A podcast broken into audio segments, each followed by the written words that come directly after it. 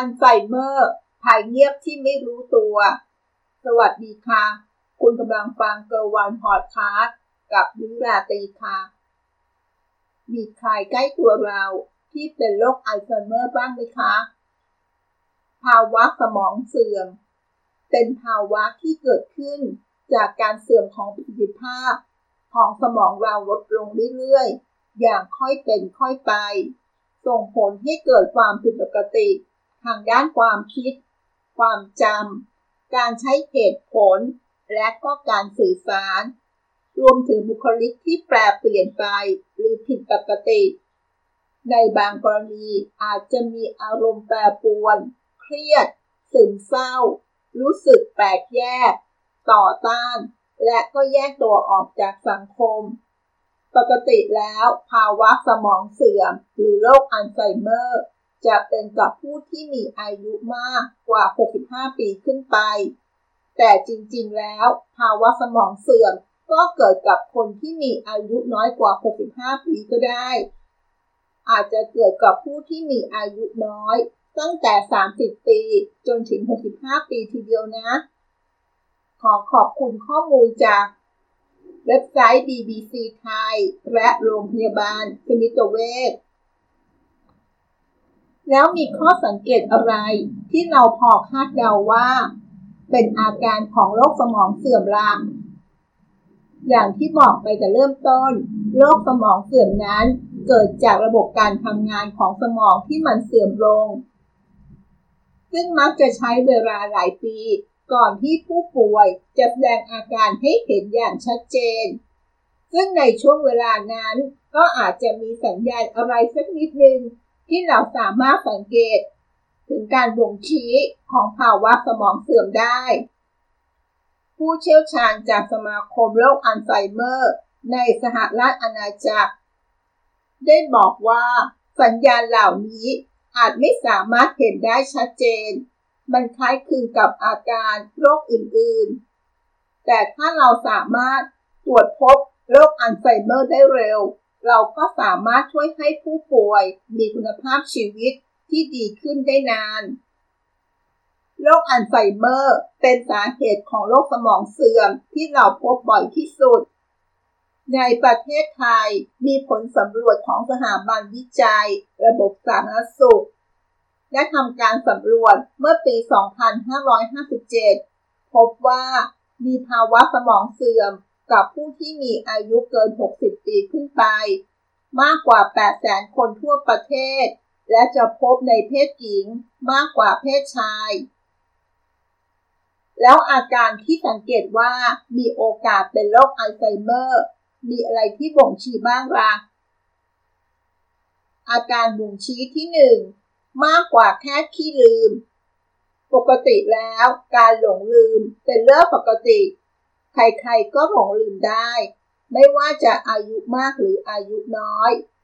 ซึ่งนั่นไม่ใช่สัญญาณของโรคอัลไซเมอร์แต่ประการใด แต่การสูญเสียความจำต่างหากที่เป็นเรื่องน่ากังวล และเป็นสัญญาณอันแรกของการเริ่มเป็นโรคอัลไซเมอร์ เมื่อความทรงจำระยะสั้นได้รับผลกระทบ จากโรคของอัลไซเมอร์ มันจะส่งผลให้คนคนนั้น ลืมว่าเพิ่งทำอะไรมา เมื่อสิบนาทีที่ผ่านมา หรือหลงลืมบทสนทนาที่เพิ่งจะคุยกันสักครู่นี้ ปัญหาเกี่ยวกับความทรงจำยังสามารถทำให้ผู้ป่วยอย่างพูดเรื่องเดิมๆอาจจะเป็นเรื่องอดีตที่เกิดขึ้นยาวนาน เป็นสิบปี 20 ปี หรือในช่วงวัยเด็ก ก็ยังสามารถจำได้ แต่ปัญหาสำคัญก็คือ สิ่งที่เพิ่งเกิดขึ้น เหตุการณ์ปัจจุบัน หรือกิจวัตรประจำวันที่เคยทำที่คุ้นเคย เขากับจำมันได้ลำบาก หรือจำมันไม่ได้ เช่น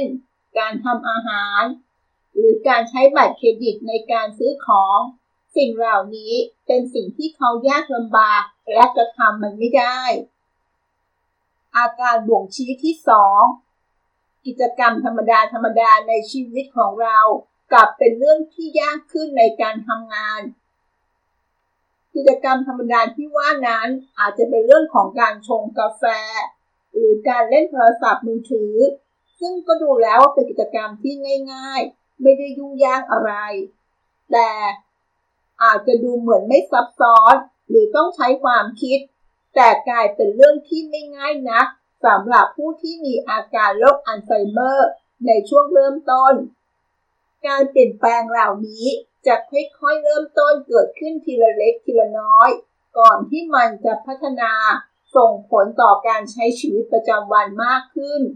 ถ้าคนใกล้ชิดคอยสังเกตสักนิด และถ้าเรารู้เริ่มต้นตั้งแต่เนิ่นๆ เราสามารถรักษาอาการนี้ได้นะคะ และทำให้ผู้ป่วยยังมีชีวิต และคุณภาพที่ยาวนาน ได้อย่างมีสุขภาพที่ดีได้ค่ะ ดังนั้นคนรอบข้างต้องคอยสังเกตสัญญาณเหล่านี้ด้วย ไม่ว่าจะเป็นการใช้โทรศัพท์มือถือ การลืมกินยาบ่อยๆ รวมถึงการใช้ภาษาพูด และการใช้ภาษาต่างๆ เช่น การเลือกใช้คำที่เหมาะสมได้ยากขึ้น หรือไม่รู้จะใช้คำว่าอะไร นอกจากนี้แล้วก็สังเกตพฤติกรรมการแต่งกาย และอากับกิริยาที่เปลี่ยนไป เช่นการอาบน้ำแต่งตัว ก็เป็นเรื่องที่ทำได้ลำบากขึ้นทำได้ยากขึ้น อาการบ่งชี้ที่สามฉันอยู่ที่ไหนทำไมฉันถึงอยู่ที่นี่ มันเป็นอาการสับสนว่า อยู่ที่ไหน และทำไมถึงมาอยู่ที่นั่น มันเป็นสัญญาณที่มักจะเกิดเริ่มต้นกับผู้ที่มีอาการปวดเป็นโรคอัลไซเมอร์ในระยะแรกๆ ซึ่งสถานที่ที่ผู้ป่วยนั้นอาจจะเกิดขึ้นอาจจะเป็นที่บ้านเองก็ได้ ที่ความรู้สึกสับสน หรืออาจจะเป็นสถานที่ที่อื่นที่ไม่คุ้นเคย แต่เคยไปแล้วก็สามารถทำกิจกรรมนี้ได้ แต่ณปัจจุบันนี้ มีอาการรู้สึกว่า เขาจะไม่สามารถระลึกได้ หรือจำได้ว่า อยู่ที่ไหน ที่นั่นคืออะไร ไปที่ไหน ยังไง เริ่มสับสนและงง การสับสนเช่นนี้อาจนับรวมไปถึงว่า ไม่สามารถบอกได้ว่า วันนี้เป็นวันอะไร และเดือนนี้เป็นเดือนอะไรของปี อาการบ่งชี้ที่4 อารมณ์เปลี่ยนแปลง คนที่ประสบกับอาการของโรคอัลไซเมอร์ มักจะมีสัญญาณการเปลี่ยนแปลงทางด้านอารมณ์ และพฤติกรรมเข้ามาร่วมด้วย สังเกตดูว่า จากอาการที่เกิดขึ้นในตอนเริ่มต้น ไม่ว่าจะเป็นการหลงลืม หรือการสูญเสียความทรงจำกิจกรรมธรรมดาที่เคยทำแต่มันสามารถ แต่ณขณะนี้มันทำได้ลำบากขึ้น แม้กระทั่งการที่ไม่สามารถตอบตัวเองได้ว่า อยู่ที่ไหนทำอะไร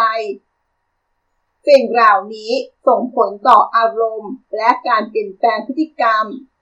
ทำให้รู้สึกว่าไม่พอใจและเกิดความรำคาญได้ง่ายขึ้นทำให้เกิดอารมณ์หงุดหงิด และอัดและขาดความมั่นใจในตัวเองได้ อาการบ่งชี้ที่ 5 ผู้ป่วยส่วนใหญ่ก็จะทราบดีว่า มีอะไรสักอย่างที่ตัวเองผิดปกติไป สมาคมโรคอัลไซเมอร์ในสหราชอาณาจักรได้บอกว่าโรคสมองเสื่อมนั้นไม่ใช่เรื่องปกติของการมีอายุมากขึ้น แต่มันเป็นโรคที่เกิดขึ้นกับสมอง แล้วเราจะใช้ชีวิตยังไง ให้เลี่ยงหรือลดความเสี่ยงจากโรคสมองเสื่อม อัลไซเมอร์ได้ละผลการศึกษาจากกลุ่มตัวอย่าง ที่ตีพิมพ์ในวารสาร วิชาการ The Lancet ได้บอกว่าหนึ่งในสามของผู้ป่วยสมองเสื่อมสามารถป้องกันได้ หากเราหันมาดูแลสมองกันมากขึ้น จากการรวบรวมผลงานวิจัยและศึกษาของผู้เชี่ยวชาญ 24 ฉบับจากทั่วโลก ได้ข้อสรุปว่า ปัจจัยที่เกี่ยวกับการใช้ชีวิต มีบทบาทหลักในการเพิ่ม หรือลดความเสี่ยงจากโรคสมองเสื่อมได้ เราลองดูปัจจัยที่เราสามารถที่จะเปลี่ยนแปลงหรือควบคุม เพื่อทำการลดความเสี่ยง ประกอบด้วย9ปัจจัยด้วยกัน ปัจจัยที่ 1 ภาวะสูญเสียการได้ยิน มีผล 9%ปัจจัยที่ 2 การเรียนไม่จบมัธยม มีผล 8%ปัจจัยที่ 3 การสูบบุหรี่มีผล 5%ปัจจัยที่ 4 ภาวะซึมเศร้า มีผล 4%ปัจจัยที่ 5 การไม่เคลื่อนไหวร่างกาย มีผล 3%ปัจจัยที่ 6 การตัดขาดจากสังคม มีผล 2%ปัจจัยที่ 7 ภาวะความดันโลหิตสูง มีผล 2%ปัจจัยที่ 8 โรคอ้วน มีผล 1%และปัจจัยสุดท้าย โรคเบาหวานชนิดที่ 2 มีผล 1%จะเห็นได้ว่าปัจจัยเสี่ยง ทั้ง 9 ข้อนั้นเราสามารถแก้ไขได้ ซึ่งถ้าเรารวมผลทั้งหมด ก็จะคิดได้เป็น 35%ส่วนปัจจัยเสี่ยงที่เหลืออีก 65%นั้น อยู่นอกเหนือการควบคุม ซึ่งในรายงานฉบับนี้ยังบ่งบอกถึงว่า เราสามารถศึกษาประโยชน์ที่เกิดจากการสร้างคลังการรับรู้คลังการรับรู้คืออะไรคลังการรับรู้ก็คือการเสริมความแข็งแกร่งของเครือข่ายการรับรู้ในสมอง พื่อให้สามารถทำงานต่อไปได้ ในช่วงที่ผู้ป่วยมีอายุมากขึ้น แม้ว่าจะมีสมองบางส่วนได้รับความเสียหายก็ตาม จากผลการศึกษาดังกล่าวข้างต้น ในปัจจัยทั้ง 9 ข้อนั้น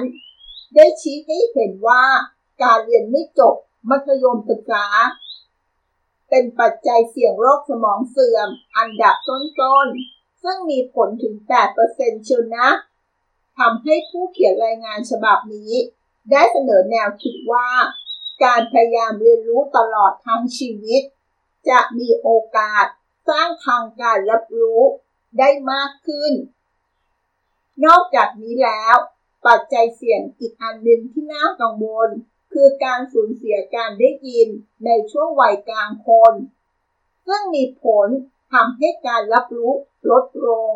และนำไปสู่การถูกโดดเดี่ยวจากสังคม รวมถึงภาวะซึมเศร้าได้ซึ่งสาระสำคัญของรายงานฉบับนี้ ยังได้บอกว่า สิ่งที่ดีต่อสุขภาพหัวใจ ก็จะดีต่อสมองด้วย ไม่ว่าจะเป็นการงดสูบบุหรี่การออกกำลังกาย การควบคุมน้ำหนัก